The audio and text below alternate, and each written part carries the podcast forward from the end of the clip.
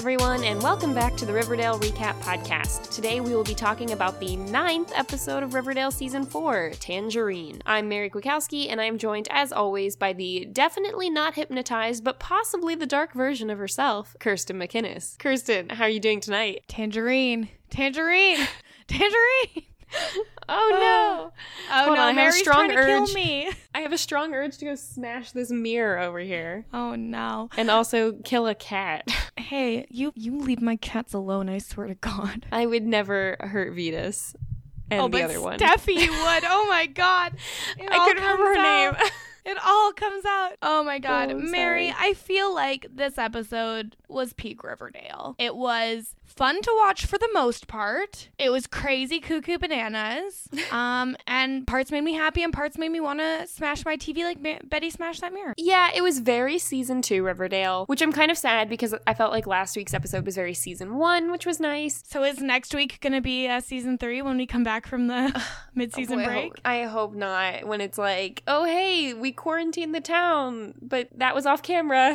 I think the main thing that annoyed me about this episode was the fact that like the individual plots were fine, but there were five individual plots again, and I think it's underrated what they do well in season one, which is like, oh, here's a plot line with Betty and Veronica. Here's a plot line with Archie and Jughead doing something, and we never have that now. No one interacts with each other unless it's like, oh, hold on, we real quick need to remind you that these people are dating, so let's have them hook up real quick. No, I'm sorry, but you are forgetting an iconic moment of this episode when Kevin was just randomly singing a duet with Veronica. Okay, we'll get to that. Trust me, I'm very nowhere? interested. That is what Riverdale does Okay, well. there were about four moments in this episode where I was just like, whoa, that came out of nowhere. And every time it was a person showing up that I didn't expect. And uh, it'll be obvious when we get to those parts in my notes. No, the thing the thing with the lack of pairs is like I know I say this every week, but the CW forgets what they do well, which is like putting interesting characters together in situations. They do teen drama and relationships well. Why do we never see that anymore? And I don't mean like making out. I mean like, which I mean like, I mean, they they they are showing us that, so thanks.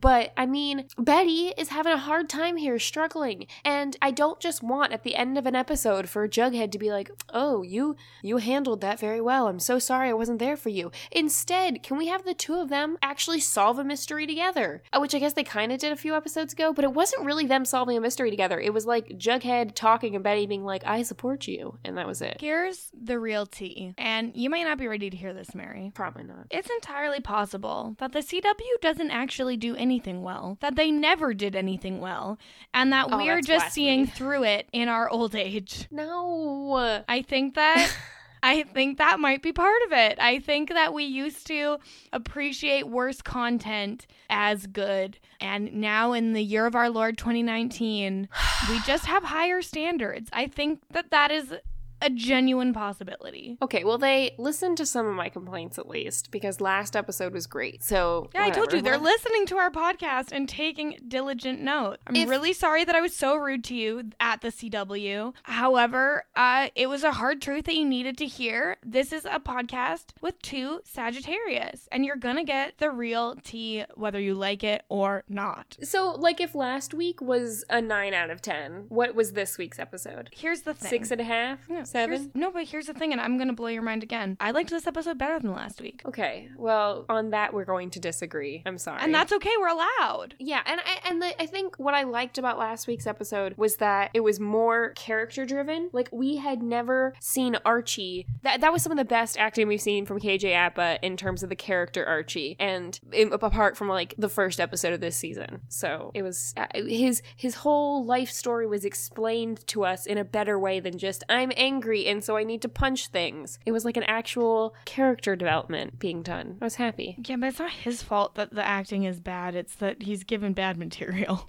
So Veronica doesn't get into Dartmouth. Yeah, so Dartmouth is her safety school, and she just doesn't understand why she's not getting into college. Guess what? Because your only chance of getting in was your daddy helping you, anyways. Can I just say, it like a quarter or more, like maybe half my Veronica notes are just me in all caps yelling at her her.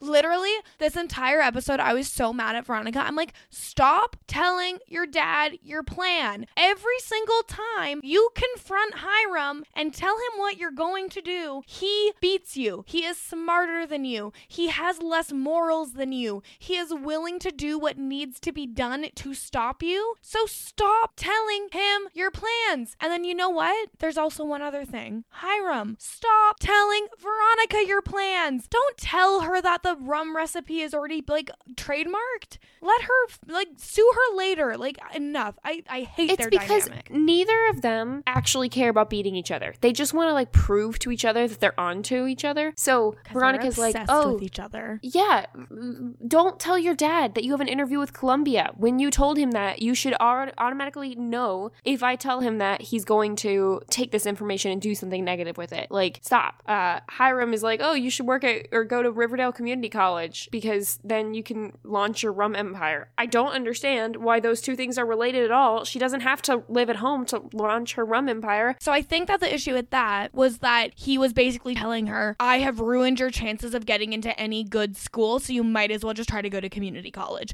Which there's nothing wrong with going to community college. No, I got that part, but it was the part about like, oh, then you can stay here and launch your rum empire. Go somewhere else and launch your rum empire. Those two things are not tied together. It's not like if you go to college, I mean, whatever. No, actually, you go to college somewhere and you get tied living there for the rest of your life. That's why I'm still in Calgary. Well, I think Veronica, I think this was more put in here so that we would know that Riverdale Community College exists, and that's definitely where Archie's going. So let's just Ugh. note that. Yeah, he should be going back to high school to upgrade because he's dumb idiot. That's a good point. He might not graduate high school. That's a very good point. So then Veronica goes to work at Pop's, and Pop is there being the voice of reason once again. And he's like, Yeah, uh, we lost our liquor license. So as of like Monday, uh, the speakeasy can no longer serve alcohol. and she's like, "What? How did we lose that, girl? Girl." Okay, but also, liquor licenses are definitely not decided at the mayoral level. The municipal level is not where liquor licenses are determined. So, uh,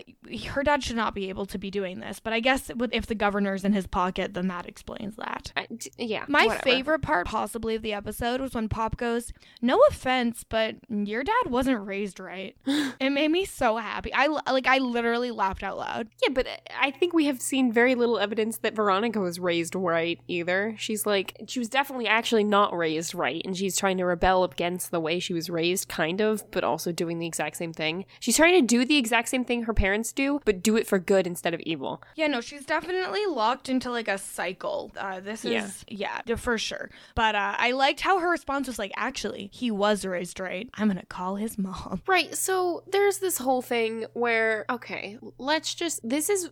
Classic Riverdale can't remember the canon that they created three episodes ago. So apparently, Hiram's mom is like awesome and super loving to Veronica and also like, "Ah, what, Hiram, bad boy, I'm gonna slap you. And the, the they have this rum recipe of which Hiram took and created his rum empire from, but clearly their family was already making rum. So all of that goes against what Hiram said like three episodes ago when he was like, Oh, I was born Jaime Luna, and that name meant nothing. He was unrespected and didn't have a life, and I turned it into something good. It's like, no, your family was clearly chill and like perfectly well off and had a rum empire. I don't think you they just had a stole rum- it. No, I don't think they had a rum. But they at least knew how to make rum. I rum. think that like maybe his mom always made rum, but it wasn't a business. But I'm And just saying, it's not like, Hiram. It's not like Hiram left his family and created something new. He just took what his family was already doing and made it better. Or I don't even think he did make it better. Yeah, so here's the thing about um, a lot of people. People uh, love to think that they're right and everyone else is wrong, and Hiram is one of those people. And so to him, his way of life is the only way of life, and anybody living a different way is basically a loser. And so I think that's where it comes from, where he's like, I wasn't respected.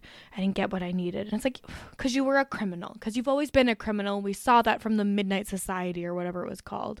the Midnight Club? Yeah. Oh, it's just whatever. So Abuelita is like, "Oh, you should go to college," and she's like, "Yeah, well, your son's been making it difficult for me, and also he's doing bad stuff. Probably unclear exactly what she told him, but then she goes and slaps her son, and of that's when Veronica comes in and is like, "Look, I have the recipe. Stop, stop revealing all your cards. Yeah. We've been through this." Oh, also the other thing that that just reminded me of is like in season, I think two, it like becomes very clear that Hiram is from a crime family. Yes. And so it, there's no continuity here at all. No, he can't create a crime family by himself out of nowhere. Like all the aunts and uncles were also involved in this. So he has not and I'm I guarantee you if we went back and watched season 1 or 2, they would talk about like the Lodge family name and like their grandparents and stuff. So what did he Well- change his name and then make everyone else change theirs? Just fortunately, or possibly unfortunately, we will be rewatching season two very soon,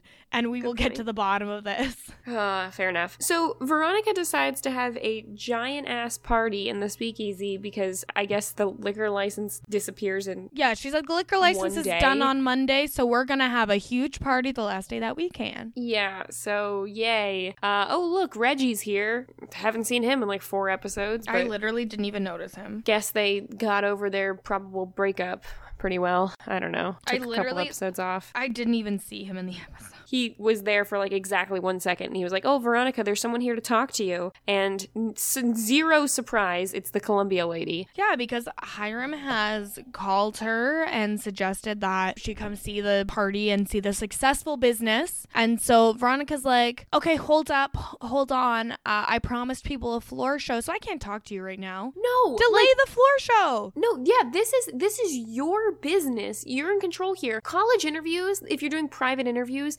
probably take like 15, maybe 30 minutes tops. Take her upstairs to Pops and then have your interview and then be like if you'd like i'm gonna sing a song downstairs and you can watch that don't maybe cut, like consciously cut out the part where you're rolling around on a table with your dress half up your leg in front of her and then not only does she wait until the floor show is done which by the way we just needed to put in because archie was gonna fight some people and you can't have punch in without a nice back end Okay. soundtrack No, I'm sorry. They have done so many punches without a song mashup in the last little bit. I thought it was refreshing to have that back. Okay. And I absolutely loved the choice of song. the song was good saturday night it's all right for fighting was good Get a little action here, baby. Yeah, uh, I loved Kevin playing the piano and singing backup, and that was the moment where we're like, He "Oh, look, Kevin!" like there's no look at any of the other like backup musicians or anything and then all of a sudden kevin's head just pops up like a little Yeah. whack-a-mole with a microphone and he's just singing too and it's a duet and i'm like since when does veronica really enjoy a duet come on I don't But know. I It was good. fine with it like that was a zany moment that made me remember why i don't always hate riverdale Yeah, it was fun, and of course, it's intermixed with the punching, which we'll get to in a minute. But yeah, it's like it- Veronica is just not smart. Uh, I actually did not think this was the worst thing, though. Of like, oh, see her running a business and stuff like that. Probably, uh, if you're trying to stand out and get into colleges, and you, I don't know, maybe make good grades. Really hard to tell with Veronica. I get, I w- we have to assume that she's smart and makes good grades because otherwise she would not be applying to exclusively Ivy League schools. But she, you know, owning the business probably s- sets her apart from other people. So that's probably actually a good thing. Anyway, Hiram's all like, "Oh, I, you know, bet Columbia is gonna love to have crazy particle- party girl Veronica Luna. Party girl? She wasn't drinking. She was just like singing a song. but That's she not- owns a speakeasy Okay, okay, which is definitely. I mean, there's so many things that are probably like I, you probably legally cannot be under 21 and serving alcohol. yeah no that's definitely a law Yeah, so I don't know. Maybe Pop is involved in that to make it work. and it's definitely not legal. Anyways, that just reminded me of something. I was talking to someone recently, and they legitimately said speakeasy, speakeasy, like Well, non-ironically. the podcast? No, they certainly do not listen to the podcast. Like in their life, they pronounce the word speakeasy, speakeasy, and it they're doing took- it right. It took everything in me not to just die laughing. Like, what a moment in history! Oh my god. That's Um, great. But yeah, so he's like, yeah, uh, they're not gonna like you. And also, you know what this is? It's a patent. I've patented. Ugh, ugh. I've patent patented patented. patented. Yeah, I don't know. I can't talk today. The recipe for the rum and game over. But what he should have done is not that, and then sued her when she started supplying rum with the exact same recipe. You're right. He should have done that, but he's not very smart. And like I said, they just want to like prove to each other that they're onto each other. But I think also, okay, so can't she just like tweak the recipe slightly? yeah, but then it won't be as good, I guess. Although apparently his rum hasn't been as good as it used used to be. Yeah, I, Apparently, I it, it is the world's best rum, the lodge rum that we've all heard about for decades. You know.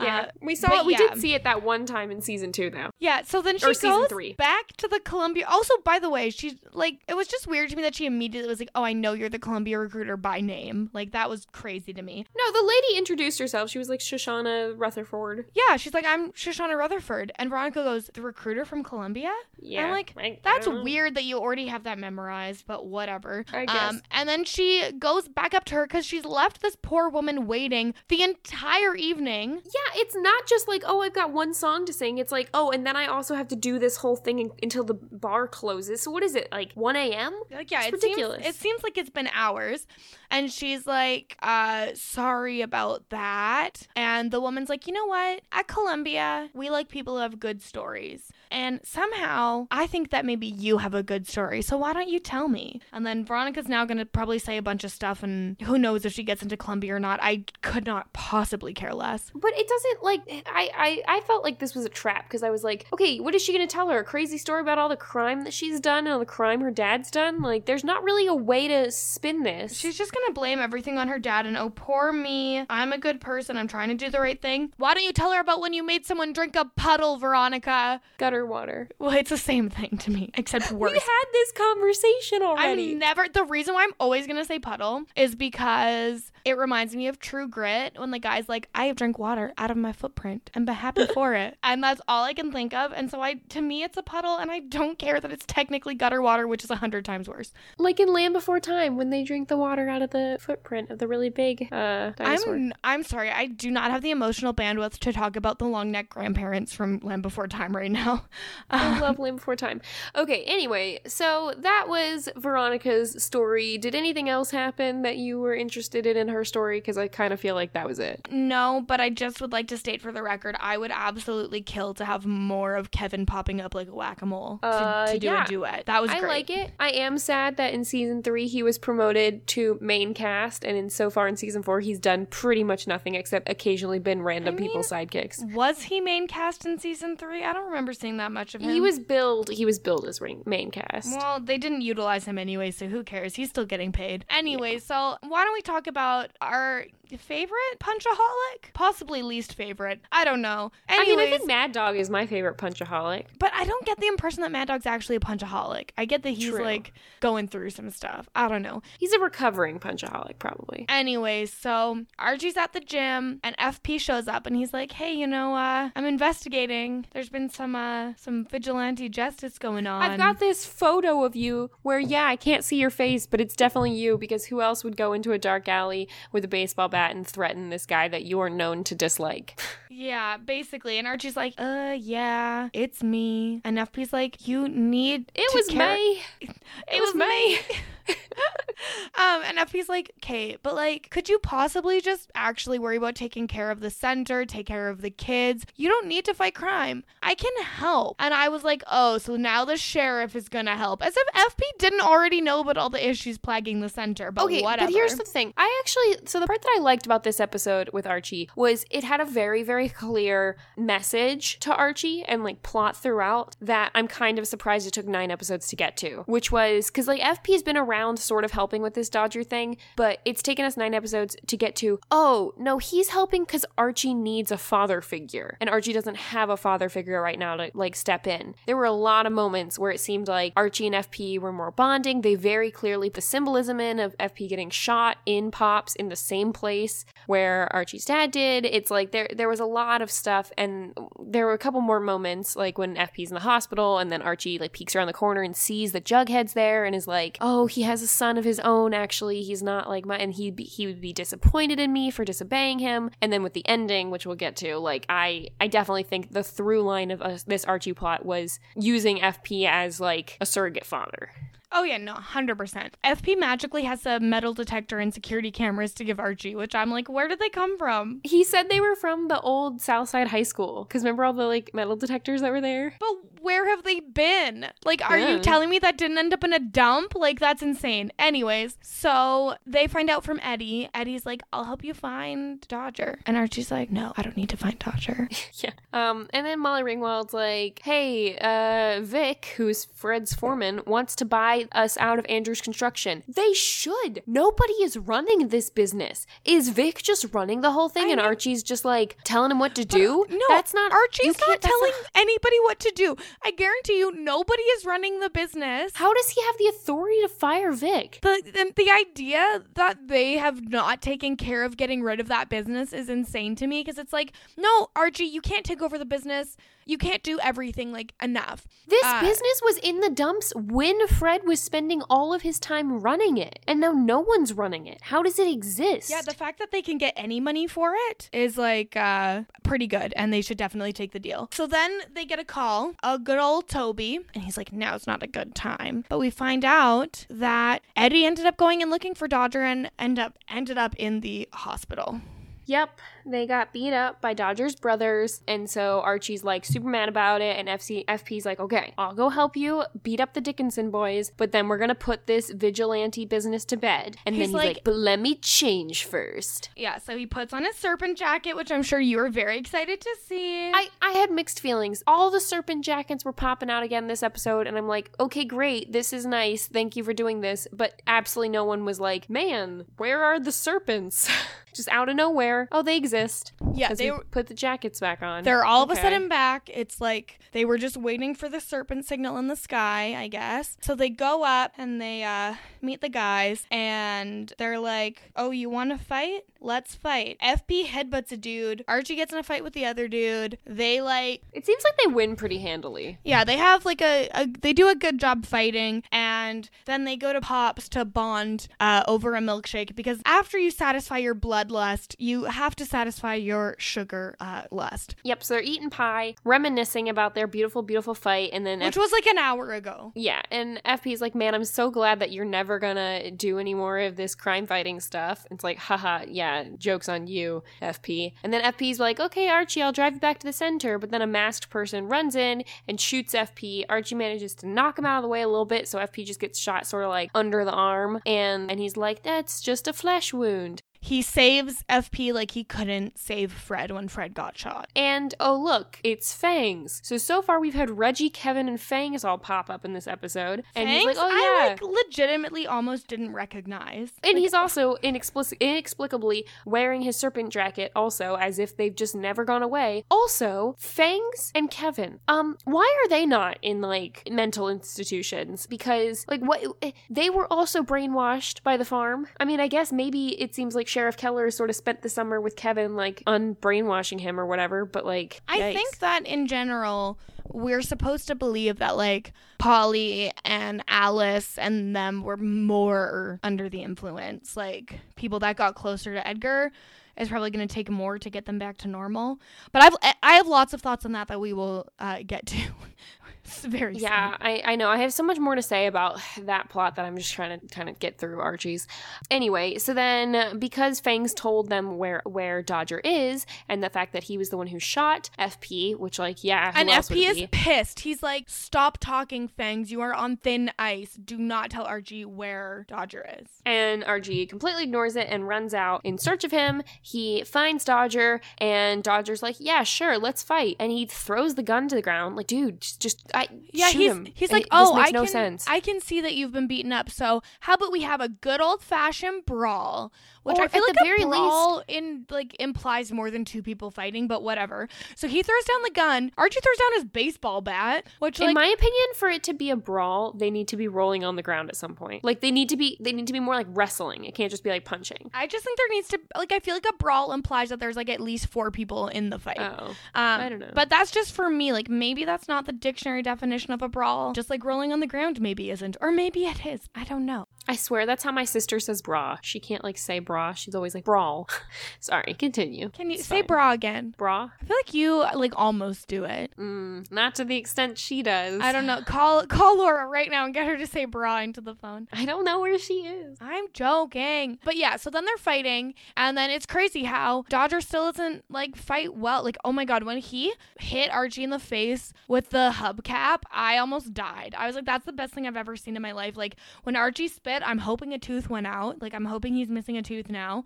Archie And has got to be missing multiple teeth because he's always spitting out chunks of blood. Archie has got to have like a full on bridge retainer. There's no way he has all his teeth whatsoever. And yeah, so he then, Archie finally gets the upper hand. He's beating the crap out of Dodger. And Dodger's mom is just standing there the whole time, which, like, I feel like she would have picked up the gun and shot Archie, but okay. And she's like screaming and so in shock. And Archie's like, I told him, like, if I ever saw him again, he, he wouldn't be able to walk. And I was like, a little terrified he was gonna try and create like a spinal cord injury with the baseball bat or something. Like I was like, oh my god, is he gonna like? Why didn't Darla just shoot Archie? Well, and that's the big plot hole in this. She's obviously not afraid to shoot Archie. It doesn't make any sense that she would have like maybe she was afraid of also hitting Dodger, but like Archie was clearly on top of him. I feel like it would have been a pretty clean Yeah. shot. Like it just doesn't make a ton of sense to me. And also, so there's a tiny little mob of children there who are standing in the most awkward formation. They're not just like kind of spread out in the alley. They're just like all huddled together, but there's like eight it's of like them. they're huddled together because they're afraid of Archie being like a total monster, and like Archie sees them, and it kind of like shakes him and and makes him realize where he is and what he's done, and be like, oh, I can't do this anymore. Yeah, and it's the whole thing where it comes full circle because at the beginning of the episode, FP was like, It's really good what you're doing with the kids here, and I'm going to help you with that and protecting them, but like fighting is not the way to do it. But then he kind of gave mixed signals when he was like, "Uh, Also, fighting makes me like really horny. No, that's that's not what I mean. Fighting, like, you know, I think it gets him going. I I'm sure he, I'm sure FP came home from that fight and was like, Hello, Alice. And she was like, Take off the pants, but keep on the serpent jacket. No, Mary. Speaking of which, That didn't where was Alice during all of this? Why did she not go to his deathbed? Because she, okay, well, because first of all, he wasn't dying, and second of all, because she's busy dealing with her own psychotic daughters. Whatever. Anyway, so then Molly Ringwald talks with Archie again, and he's like, I did this to myself by fighting Dodger. And she's like, It's okay. And then, I don't know. yeah, and. Archie have no has idea. has a moment where he's literally like, "Why do bad people get to be alive, but good people like my dad die?" And that I think was the most real part of Archie's entire plot line. Like, Yeah. when you lose someone, it's only natural to think about, you know, what's unfair about it or what's wrong or whatever. And like personally, I've been doing a lot of thinking about death and stuff. I've been listening to a lot of like podcasts with this medium, and it's like it's very hard to get to the point where like this things happen when they are supposed to happen and it's not for us to know. And so Archie has like apparently an 18-year-old boy, which who knows when he turned 18 again from last week. Uh, I think it's understandable for him to be really struggling with that. And so that was, I think, the only real part of his entire plot. Yeah, it was sad. And then we get a very annoying cliffhanger where Archie hears the door open at the At the place. A handsome man in a plaid shirt comes in. Okay, you say that, so I totally thought it was Dodger at first. I was like a little confused. I was like, who is that? And then, well, Dodger would have been covered in like bruises and stuff. True. No. So what does the man say, Mary? he says, "Hi, I'm I don't know what he says. He says, "I'm Frank, Frank Andrews, your father's brother." Can you imagine? Your name is Archibald. You name your two children Frederick and Franklin. Look, this show, everybody, everybody got a secret sibling. They everybody has a secret sibling. Let me try to think of someone who has not had a secret sibling. Hmm. okay, Betty Jughead's the one? only one I could think of. No, Jughead has a secret sibling, Charles. you're right. Okay, sorry. Everybody has a secret sibling. Archie does not have a secret sibling. yeah, but in his plot line, Fred has a secret sibling, so it's like close enough. Cheryl's There's so many in the Blossom had family, A secret sibling. and Cheryl. And Cheryl. Well, Betty's okay, had two secret siblings. It's not a secret sibling if you ate them in the womb. I'm sorry. I don't think she didn't eat him in the womb. He She just ne- died. he never existed. No, I think he did. I think he did exist. I think she just didn't eat him. I don't know, man. But you know, there's been a secret sibling in literally every single thing. Like we've already had a secret sibling this season with Hermosa or whatever her name is. Oh, right. Veronica has a secret sibling. Forgot about that one. God, like That's stop. the most recent one too. So yeah, it's just very confusing why they think this is always a good thing. Like, why couldn't he have just come in and been like, and Archie turns and goes, Uncle Frank? Why did it have to be a secret? Like I, I actually don't know. Is this? I mean, is this a secret? Like, did did Fred know that he had a brother? I'm. Is this a half sibling? I think I'm. Fred probably knew, and there was some sort of falling out, and they just didn't talk anymore. And then Frank somehow heard about Fred passing and was like, I'm coming back. I, I'm annoyed. Whatever. Let's talk about Cheryl. I have one more thing to say before I move to Cheryl. Okay. Does Fred Andrews qualify to be a river daddy? You mean Frank Andrews? Frank Andrews. Their names are Fred too Andrews similar. does, yes. Fred Andrew does. May he rest in peace. Frank Andrews. I apologize. Is he a river daddy? Does he count? Yeah, he can be a river daddy. I think sure. he's a river daddy. I think we now are back up to two river daddies. Yeah. Well, is Hiram a river daddy? Only sometimes. Yeah. Sometimes he looks really hot and I'm like, okay, river daddy. And then sometimes I'm like, are you okay? Not a river daddy. Okay, so he's sometimes a river daddy. So we've got like 2.5 river daddies. two and a half currently. river daddies. Okay, cool. We're back up to our, our threshold of two river daddies. Now we can talk about Cheryl. Okay, so Cheryl's sitting on the couch with Jason and Julian, and at first I was like, what is that thing? And I had to rewind and figure out what it was, but then she announced it like a couple seconds later. So she has multiple roach bombs going off in the house that she has somehow synchronized. It is enough to kill any living thing that could be in the house. And, And so, she's like, I was born in poison and I shall die in poison. honestly, I was like, I guess I'd be okay with it if Cheryl just died and that was the end. But no, because she actually had a gas mask on and she was luring out the big bad who has been living in the manor this entire time. Penelope Blossom has been here this entire Cool. time. Small thing. I'm pretty sure when you like fumigate a house, you can't just come back into it like five minutes later. I'm thinking that it probably wasn't actual roach bombs. It was probably something that would like make you unconscious, not something that would kill Oh. you. Is my Well- guess maybe uh, something with chloroform involved? If you can make that airborne, I don't really know. I don't know how poison works, and I don't want to know how poison works. But y- yeah, so she lured Penelope out. So somehow she knew Penelope was there, which is the most annoying part of the whole thing. I think she just she knew that there was someone in the house and probably in the walls, I guess. Anyway, so she came out and there's like a really annoying thing where they set up the chairs all weir- weird. It's like they're having this interrogation section or session. We've got Penelope who's sitting in front of the fireplace facing them, and then you have like in individual chairs facing her, Tony, Nana B, uh, Cheryl, Jason, and Julian doll. But like they're all spread out where Cheryl's in the front. So like if you were re- it looks cool on camera, but no one would realistically set up chairs like this. Like you just put them in a semicircle. No, I think Cheryl would set them up like this. She likes the drama. She has too much time on her now hands. the mo- the thing that really stuck with me Where are the babies? hopefully they didn't breathe in any of that poison but the one thing that stuck with me from this scene is so she's interrogating her mom or whatever and she goes remember when you used to read me like through the looking glass with alice and you asked if i felt like alice and i said no mom i'm the red queen that's what stuck with me like what kid is like i'm the red queen i'm the bad a kid who has been living in this like gothic nightmare their entire life apparently I'm actually surprised that Penelope would be like, "Oh, do you feel like Alice?" I'm surprised she's not like, "In this house, we are the Red Queen." yeah i i kind of assume that penelope was a slightly nicer better person until jason died and that's when she really went off the deep end that's kind of what they make it seem like because cheryl hasn't necessarily been like oh you've been terrible to me my whole life i mean she did say that but she then only gives examples after jason died so Yeah, they can't give examples that we haven't seen. they had an example of a sweet moment where penelope was reading a book to her kid Was it sweet or was it sinister, but seemed Uh, sweet on the surface? Who knows? Anyway, whatever. So she's like, blah, blah, blah, you killed all these people. I also do have no memory of when she killed Claudius, but I will take her, their word for it that She it happened. poisoned him. When? Didn't he like die in a prison cell and she had poisoned him? Oh, that's sure. Let's go with that. She definitely no idea. poisoned him, but I don't remember where he died. I think he died in a prison cell. Thank you very much. I was really afraid she wasn't going to mention the part about like you almost murdered all my friends, and that was kind of weird, Mom, because like that was the big plot point of last episode or last season, and I could have totally bought it if she just decided not to mention that part because it's never really made clear to us whether or not Cheryl knew about that whole thing. Still don't know why Cheryl was invited to that party, but whatever. Cheryl was busy doing something else and then saving the day. Yeah, so she's like, With the okay, pretty well. Remember them? Oh, I do. So she's like, Mom, you're terrible. Why are you so mean? And she's like, Because I couldn't stand that you were happy with Jason, which was something that I wasn't going to have with him anymore. And so I was just trying to ruin your time with him. I don't know.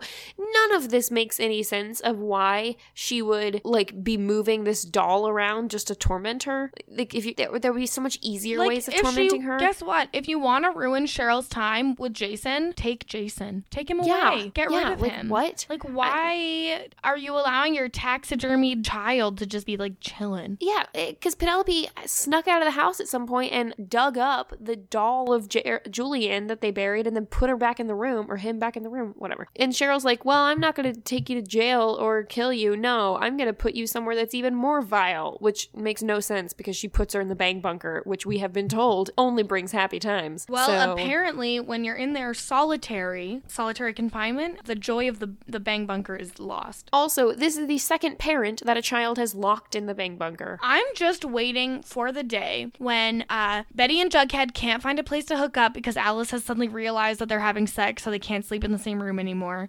And they go to the bang bunker for a nice getaway, and Penelope Blossom is just in there. Yeah, that's going to be rough. Also, since when does this place have electricity and plumbing? And if it has electricity, why are you constantly using candles? And also, where is the bathroom? But thank you for informing me that there is one. Yeah, I don't even know. That was Whatever. just- I, I just think Cheryl doesn't own the bang bunker. She can't. She can't monopolize this. All the other people are trying to use it. Yeah, there's horny Whatever. teens in Riverdale, Cheryl. Where are they supposed to go? Yeah. Who so, will care about the horny teens? Also, I kind of half expected to just like find Jellybean down there because they've completely forgotten about her. Anyway, so Cheryl talks with Tony and is like, uh, I think it's time to actually bury Jason. And so they do. Except, guys, you got so close. You were 99% of the way there. They do this Viking funeral send off for him where they light a boat on fire and like have him laying on it and push it out into the water. And she's wearing white, which is cute, but like you could have at least worn the same white dress that you wore last time you were with him, although it's probably cold. So well, I your mean, she had a pantsuit jacket, on, thing was so like it, she could have had the same dress but with pants under it. Yeah, I, I don't know. But anyway, but Cheryl's whole thing is that she's good with a bow and arrow. Why did we not see her do an actual Viking funeral and shoot the bow and arrow with flaming arrow to light the thing on fire? So that's a valid concern. My other concern is I don't think that a Viking funeral is legal. And so I feel like when that boat with like the rem- charred remnants of a body are found, it's going to cause another criminal investigation. I'm also just double checking that this is what a Viking funeral is. Okay, yes. It was a Viking funeral. It's also a Tully funeral. It was the second best Viking funeral I've ever seen on TV. what was the first? In Don't Trust the Bee in Apartment 23, when they burn all of the Dawson's Creek remnants of James Van Der Beek's past in Central Park. Nice. Also good. Also, I don't know, maybe it was just me that fire looked super fake. It was- super fake. At first, it was okay, but then as you saw it going out over the water, so- it, it it got so worse. Like it started out not great, but like sure fine, and then it just got worse and worse and worse as it went. And then there was a sweet moment where Cheryl's like, "Oh, Tony, I wish you could have met my brother for real. He was so nice to me." Which was it's sad because I I'm forgot just- that like yeah, Um, she probably never met him. I'm just very glad that Tony has been separated from uh, Dead Body Jason and that creepy doll. The other thing is, uh, it's possible that Tony actually did meet Jason since he was doing drug runs for the Serpents. Well, I think he was supposed to do a drug run for the serpent. Oh, I think then he did it more. did Than, I think he did it more than once. I don't know. Well, maybe. Uh, except they, they actually no. I'm gonna fight you on this one. He literally said it was supposed to be a one time thing. Well, supposed to be doesn't mean. Supposed to be like it was supposed to be a one time delivery, but then he didn't make it because he died. No, I think he made more than one. Okay, whatever. Let's talk about Betty. So Uh, do we have Polly, yes. So Betty gets woken up in the middle of the night by her mom because they got a message from Shady Grove because Polly has mutilated a nurse's face. She clawed her eyes out. Here's the thing: Yeah. Betty did not need to be woken up for this. Uh, this could have waited till the morning. I mean, sure, but I'm- that's kinda, what I'm here to anyway. say. Here's what Betty did not need. She did not need to watch the footage of it. That's Um, horrifying. I also didn't watch the like the scene where They she's about to it. watch it. I just didn't look because I was scared they were going to show it. no, they didn't show anything. Oh, good. And then they're like, oh, and also the nurse's name was Betty, and Polly wants to speak to you alone. So Betty goes to see Polly, where she's like chained up to a bed, but she looks fine. I was kind of expecting her to look like deranged, but she really didn't. You She know, she fine. looked like completely normal, which I think is part of the problem. Yeah. So she was like crying and she was like, Betty, I don't remember anything. I remember being in the rec room and then I remember waking up in this bed. I promise, like, I did not do it or I didn't mean to do it. Like, I, I don't remember anything. And immediately I'm like, okay, well, clearly she was drugged or something. To, like, I like I forget. literally so quickly into the episode was like, "Oh, hypnosis is a part of this." And I was like, "I can't wait to come on the podcast and talk about how smart I am and theorize that it's hypnosis and then it's going to come true." But then they wrapped it up in this episode and I was like, "Well, mother effer. Yep. I, this was supposed to be my moment." Look, Riverdale has two types of things. They either set something up and then immediately answer their own questions in the episode, or they set something up and then And forget you about it for like find a season and you never find out. Yeah. My prediction was that Charles or somebody gave Polly a drug to make her forget and then like angrily attack somebody, uh, like Peeta from the Hunger Games. And that was like a long con to tear the family apart. I still think Charles is somehow involved in yeah, no, something. Charles is 100% involved. I do not trust him. Yeah. So Betty talks to Alice and she's like, Polly was fuging. And then she's like, Yeah, and Polly received a phone call like an hour before the incident. Charles is tracing it. And then Alice gets a phone call literally right when she's saying that. I thought it was cute that she said Cooper Jones Cooper Jones residence. And then she just like walks back all zoned out and Betty's like, What's going on? And her mom grabs a knife and I'm like, dude, dude, you know what's going on. You you heard the phone ring. We've already figured this out. And Betty But was she's smart enough to snap her fingers and bring her out of it. which I de- definitely feel like is not like a guarantee for hypnosis. I think she should have probably just tried to like run or something, but whatever. It's not a guarantee, but it made Betty look very smart. Yeah, this is the second time Betty has just like clutch figured something out, like in the last second, like the, the thing with the bomb, whatever. So uh, Betty's like, Charles is going to trace that call too, which I kind of feel Stop like. Stop trusting Charles. Yeah, stop. So Charles says the calls are from Shankshaw Prison, and Betty's like, of course, Evelyn. And so she goes to talk with Evelyn. I don't know why she thinks that Evelyn will tell her the truth, but then again, I also don't know why Evelyn does tell her the truth. I guess Evelyn. Evelyn probably doesn't feel like she has a lot to lose. I know her health is bad. Without a new kidney, she might die in prison. So Like, kind of surprised she's not already dead. I don't know. Maybe they give people in prison dialysis. I have no idea. I'm Whatever. sure if someone's in prison and they require dialysis, they get dialysis. Yeah. I, don't said think prisons are in the the habit of being like no medical care for inmates. Sorry. Right. So I, I don't really, I, I just feel like my thought was also like, oh my gosh, well, next probably Kevin's to get a call and then come after Betty or like Fangs or someone. That's what I was thinking. But then since Evelyn like ratted out what the whole deal is, Betty's like not to, she's to be fine, whatever. So then she's like, oh, you know, when I call someone, the receiver becomes Betty and tries to kill Dark Betty, which I guess this whole thing must have been, okay, here's, this is, this is why it makes no sense. So apparently, in my mind, for how hypnosis should work, this should be a thing where like there were a lot of sessions with like Edgar, who came up with this whole plan, where Alice and Polly were getting really brainwashed by him and, you know, drilling down into this whole Betty versus Dark Betty thing. And he's like, then he started working into the word tangerine, whatever, all of that. There is absolutely no reason why Betty hearing those words should do anything because Well, she's no. not brainwashed by But them. Betty has been hypnotized by Edgar before. This to me confirmed that when Betty was hypnotized and saw Dark Betty, that Polly wasn't there, that no one was there, that she was just hypnotized. Nah, see, And I disagree so with that. I I, think, think- I think Polly was there. No, okay. I feel like this confirmed. why that, like, would they have? Why would they have Polly dressing up like her? We never saw that? proof that Polly was dressing up like her. It was the actress who played Polly who was standing there. I think it is true. Yeah, we've we have disagreed over this the whole time, and it's not going to change. But anyways, Go well, Betty.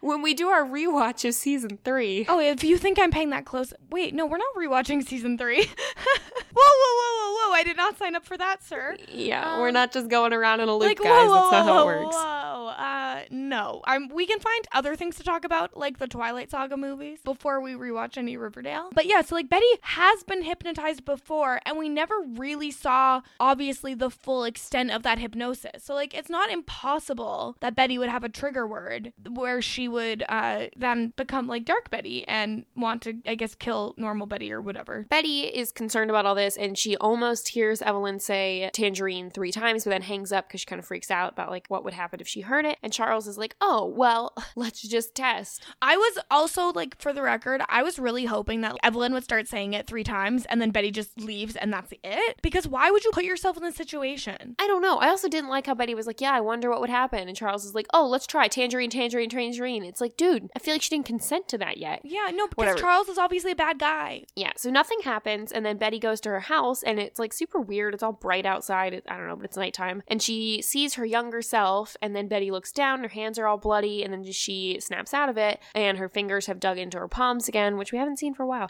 And Charles is like, "Oh, it's probably has to do with you seeing your door, or I don't know. I have no idea what that whole thing he was about." like, you know, you heard Tangerine three times, you're in a familiar environment. Sure, makes sense. whatever. And so they try it again, and Betty's like, "Oh well, I think this whole thing started. Dark Betty started when I killed Caramel. So maybe if I go back to the time when I killed Caramel and stop it from happening in my mind, then I can kill off Dark Betty." And so she does that, and she takes the rock away from the girl, and she's like, "Go play." And the girl's like, "Yeah, cool." And then her and Charles hug, and then weird part. Betty wakes up at night and she says tangerine to herself three times. You hear a crash. Alice comes upstairs. Betty's like, I just wanted to make sure the dark part of me was gone. It was. And then you look and see that the mirror has been smashed. Yeah, uh, I didn't, I didn't care for this. No, especially because weird zombie Betty who's getting back into bed seems more creepy and crazy than like any other Betty we've seen. So, Yeah, so obviously Betty's trigger with the word tangerine is different than other people. yeah. So, I'm assuming we'll get back to that later. So, Jughead doesn't really have a voiceover, but he basically reads an excerpt from his version of his story or whatever. Super weird that he's reading this to the class and it's printed out. And, uh, like, weren't they only supposed to write three chapters? Like, why is it in a book? It's not just like he's not holding a stack of paper, it's in book form. Well, and that's why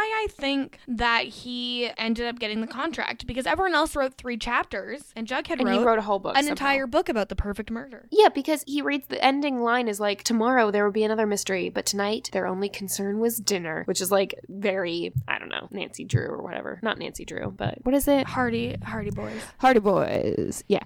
So it's very Hardy Boys. Hardy Um, Boys. but, uh, and DuPont's like, yay, you get the prize. Sign And the contract. Brett is livid. Yeah, what? Uh, okay. Kind of sad we didn't get to hear anybody else's writing, but whatever. Absolutely zero surprise the Jughead won. I also don't really get the relationship with DuPont. Is DuPont good or bad? Does he like Jughead or not? Because I think we're supposed definitely to be liked confused. yeah, because he definitely liked Jughead when it started, and then he got like super mad when Jughead was like, "You had something to do with Chipping's murder, and also you stole this book from my grandfather." And it's like, if you didn't actually steal the book, just tell him what really happened. I don't know why you didn't just clarify. And also, you definitely did have something to do with Chipping's murder, so we'll come back to that. So Jughead asks Charles, who he calls Chuck, because uh, I don't know, Chuck and Chick is a great couple name. Ugh. Well, what's their Chuck? Their what's their couple name? Is it Chick or Chuck? It's Charles. I don't know. They're both bad. I'm out here- It's Chickles. Making a hilarious joke, and then you're here just ruining the moment. Sorry. Uh, that's what I'm here for. And he's like, "Hey, can you use your FBI resources to track down my grandfather?" And then he's like, "I mean, our grandfather." And then he tracks him down, and he's like, "Yeah, he has a PO box. He lives in the forest." And even though he somehow comes out of the forest to go check this PO box in Seaside, Jughead's like, "Ah, yes, the forest around Seaside. It'll be super easy to find him." And then it is. I don't know. Also, why does he need a PO box? Like, if you're off the grid, what, what the heck do you? Are you getting mail from someone? uh, whatever. Anyway, Jughead's like, "Hey, Grandpa," and uh, he's also wearing his serpent jacket for absolutely no reason. Cause the serpents are back, baby. But oh, I need to know what Jughead's thoughts are. Is he the Serpent King? Is he not the Serpent King? I kind of feel like FP should be. Yeah, if FP wants to be the Serpent King, he should just get to be the Serpent King. But like, maybe the serpents want like a democratic process, and they want someone else who actually hasn't Dude, abandoned there's three them. serpents. It's FP and Jughead and Where's Prove me wrong. Pea? I don't know. I, I googled it and I couldn't find anything. I just want to know. I don't know. Anyway, so he's like, here's my theory about the guy who stole the book from you. And he's like, that didn't happen. He's I like, I sold the book for five thousand dollars. Yeah, and Jughead's like, dude, it's worth like millions. And he's like, yeah, that's why I'm bitter and that's why I started drinking. It's like, oh, makes sense. And then he's like, yeah, my life sucked and I was horrible to your grandmother and your father. So don't make the same mistake. You should probably take this opportunity that you got the book deal thing. Woo! Woohoo! Jughead's not going to be uh, buried by the past. Uh, no, but he probably will be buried in another coffin at some point. Ayo. Oh. Um, Uh, FP1 is like, hey, ha- have a nice life and seize this opportunity. Also, so was FP1 like a scholarship kid like Jughead was? I mean, must be. Okay, I wasn't sure. I didn't know if he was like he was rich thing and then is- like drank it all away. Is I think if he was rich, he would have known to take more than five thousand dollars for his book. True, Like I think selling sense. his manuscript for that little is the like sign of someone who doesn't know what they're worth and doesn't know like about money as Good much. point. Good point. So Jughead goes to see FP in the hospital, and he's like, "Hey, I found Grandpa." And then Archie. That's the point when Archie's at the door and he like leaves. And then he's like, "Yeah," uh, and he says he wants to come stop by and see you in the hospital. And then Jughead goes back to the trailer, and he's gone. So Jk. Yeah, God, FP Senior abandoned him again. So I have a theory about this. Okay. And my theory is that this story about selling his book for five thousand dollars is not true, but that Oh, so it's a double twist. was like you need to like get this out of your your grandson's mind first and for all and if you don't like i don't know either like i'll kill him or if you do this i'll give you money or or something along those lines And like, you need to convince Jughead to sign this contract. i think it's something like that and i could be Oh, wrong interesting. but uh. I've been very right about these FP plot lines this season, and by FP I mean FP the first. Okay, well, here's the thing. You said you've been right about them, but in this episode, you were technically proven wrong. No. I was still right, and I have con- faith and conviction in my Okay. rightness. Sure. There's Well, more we'll to the story. Yeah, well, there's definitely more to the story. So we'll see, because we still have a lot of things not answered, like chipping. So Jughead goes back to the hospital, and he is standing exactly like how FP does, with like one hip popped and his arm behind his back. I don't know. They do that same exact stance. Whatever. I just can't imagine paying that much attention to their stances. I have. Uh, so FP is like, uh, you should sign the contract. And then so he goes and he signs the contract. Except, okay, your signature is the most annoying signature. He writes it, he signs it Forsyth PJ. Three, like the third, eh, with a little crown, which is cute, but whatever. Like, that is not your last name. Like, you could write FP Jones or like Forsyth Pendleton Jones Okay, so or but- like B- PJ Yeah, is not your last name. here's the situation. I'm not gonna write Mary CK. Like, no. Yeah, but like here's the That's how thing. works. You could because no matter what you sign, it's legally binding. He could draw Oh, a smiley That, face. that's fine. But since when is Jughead going by Forsyth PJ? I- like, PJ is not a thing. His first name is Forsyth Pendleton. Since he came to the academy. God, I hate And he so said, much. actually, I prefer to go by Forsyth. Ugh. Remember when Brett was like, I prefer Forsyth? Yeah, I remember when we thought Brett was just gonna be like douchey and not like also probably a murderer. Uh, whatever. So then there's a note slipped under his door that's like North Woods ASAP, and he goes there, and I joked and I was like, oh, it's gonna be the Gargoyle King, but no, it's not the Gargoyle. I mean, it was essentially the Gargoyle King of this season. So Brett four dudes or whatever, two dudes and two girls. It's the same four people. The only four people we know, Donna and the other two that we don't have names for. They are there and uh, they're in Harry Potter robes and they're it's like. an initiation. yeah, I kind of liked when it was like, oh, Donna and Brett are like in this skull and crossbones thing, but Skull and Quill. not the other two. Whatever. Crossbones are other two pirates. whatever. So he uh, crushes a skull with a rock, and there's um. And then I had a dark thought that it was chipping skull. I don't know. Anyway, If I'm sorry, if that was Chipping Skull, it makes a lot of sense why he's dead because that skull was not human sized. I know it was very small. Um. it was like Anyway, the there of my was cat's head. yeah, it's small. Um. Then there was a tie pin inside. Why would you want to be part of a society where all the people die? Also, Why all the would people you definitely just die. do an initiation if you don't know what the initiation is for? Like, Yeah. Jughead looked legitimately puzzled when he pulled the like tie clip out. Like, he, But it's like, here's the thing. Jughead it just likes to be in clubs because there was a hot sec back in season one where he was like, I don't want to be a serpent. But then when they came to him and were like, here's a serpent jacket, he was like, hell's yeah, and put the serpent jacket on.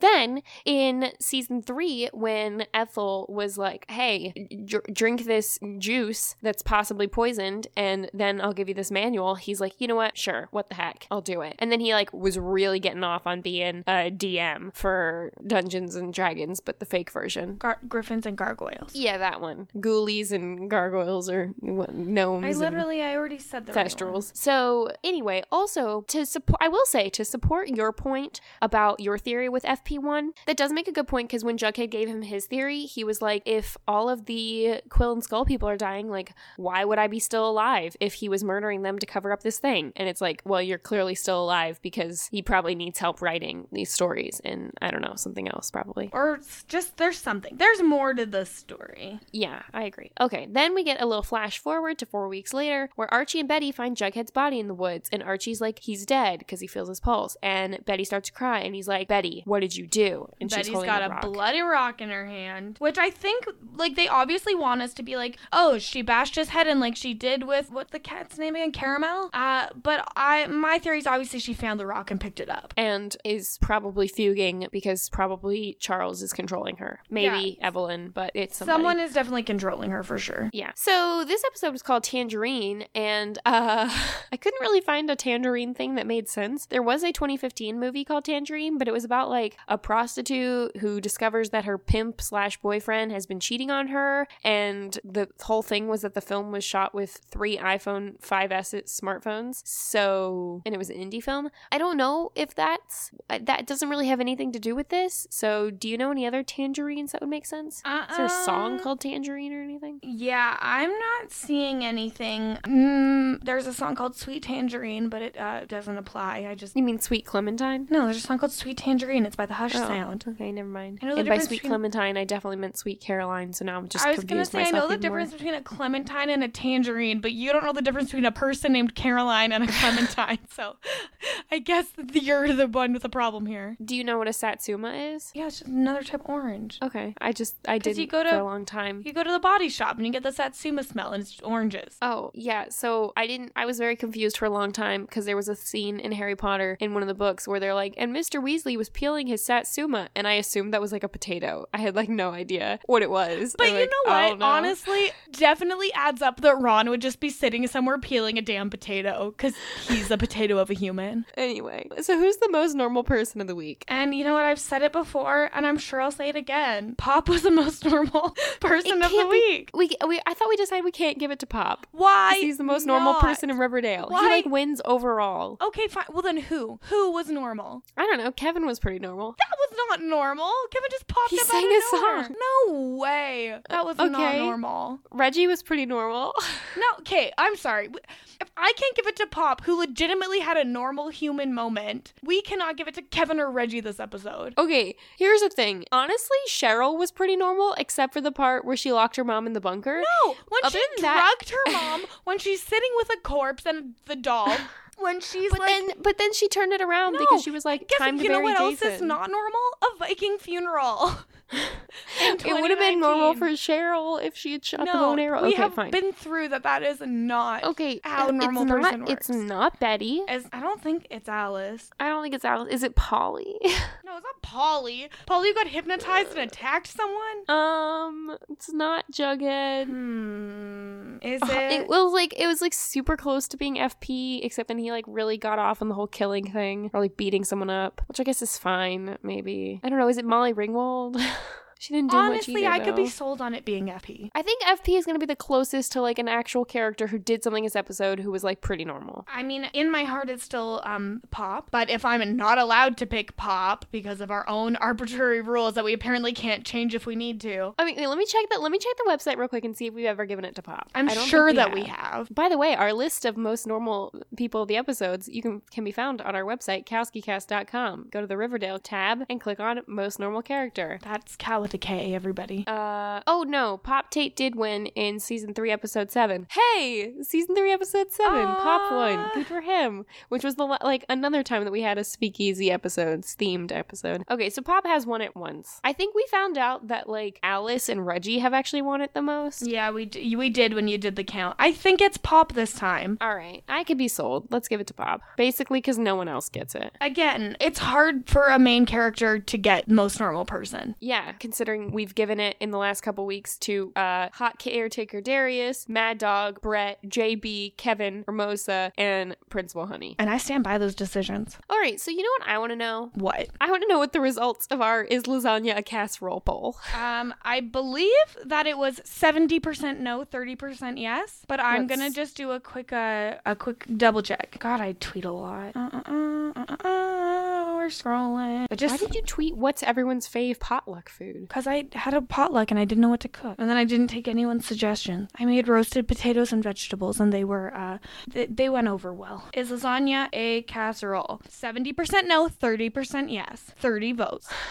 Well, some people stand with me because I think I voted yes. Uh, yeah, sir. Uh, at Survivor Arena, uh, do- I don't think listens to our pod, but uh, I would consider her a friend of the pod. Said lasagna is the casserole, Nice. Uh, Gregory McBean said, I'm going to go with no, but strong takes either way. but no strong takes either way. Oh, no strong takes either way. But yeah, so uh, uh, listening back to the podcast, I don't think I was. I think I was mostly like, I don't think it's a casserole, but I don't know if it's a casserole because I still, I still don't think I've been given a robust enough definition of what a casserole is, and I think that I just need to live with the fact that I will never get the like level of definition that I'm looking for, and uh, so I'm just gonna take this as a small victory, even though I didn't really know for sure. Okay, fair. I'll give it to you. So Tom Palmer tweeted out a picture of uh, Cheryl sitting with the fumigation in her house and uh, dead body Jason and doll Julian next to her and said, I think this might be my new favorite episode of Riverdale. So you and Kirsten seem to be somewhat aligned on Well, it's not my favorite, but like it was good. Yeah. Anything three or anything the third possibly on Twitter says I love the Elton John music in this new episode, which yeah, I mean, retweet. it was a good very song. well done, and I just love the uh, saying Saturday is all right for fighting while Archie is fighting, presumably on a Saturday night. Narratively, good. it added up.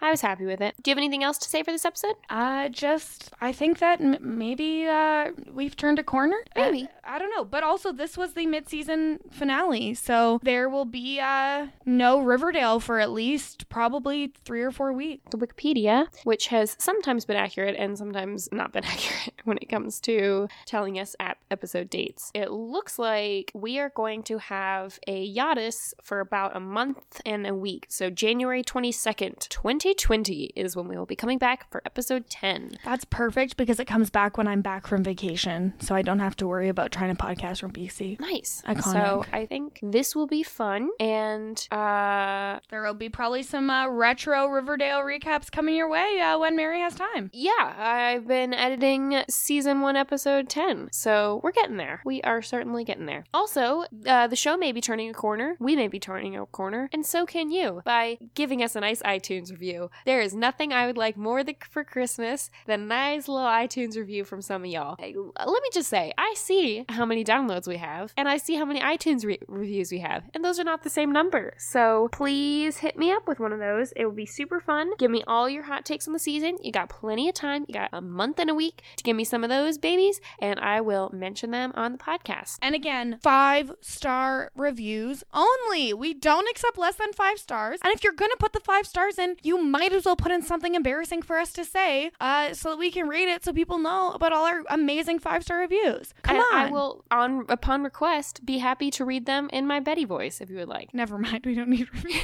no, I'm kidding. we need reviews, even if I have to endure Mary's horrible Betty impression for hours. I would Feel do free, feel free to leave a review where you request if you would like Kirsten to read it, and I recommend if you would like Kirsten to read it to put as many ship names in there as possible. She loves Falice in particular. We're not talking about my personal life right now, Mary. uh, anyway, you can check us out online at KowskiCast. That's Cow with a K on all social media. Well, actually, just on Twitter. You can check us out on you can check us out on Twitter at KowskiCast. That's Cow with a K. You can also check us out on KowskiCast.com. It's also Cow with a K. You can check me out everywhere at Feral Mary. Check Kirsten out everywhere at Kirsten Said What. yeah. Coming at you very much not live. Usually about a week late. This I feel like we're very on time with this. We are. Well, you guys don't know it, but we are recording this only a day and a half after the episode, so we're doing a good job right now. Only uh uh, a day after I got the episode because I don't get them till Thursday. True. So, So- uh, yeah, uh, pretty good. Uh, we'll it. see when this drop. Mary's house is like slightly more unpacked. I think my public shaming did a good job. It's very slightly more unpacked, but She's not in uh, a closet, or if she is in a closet, it's not clear to me that she's in a closet. I am in a closet. I I'm in a closet. I put my desk in a closet. I like it actually. It's a weird closet. My living room has sliding wall panels, and I stuck it inside the sli- sliding wall panel that is now currently open. So I'm in my living room. Anyway, catch you next time. Bye. Not a river daddy.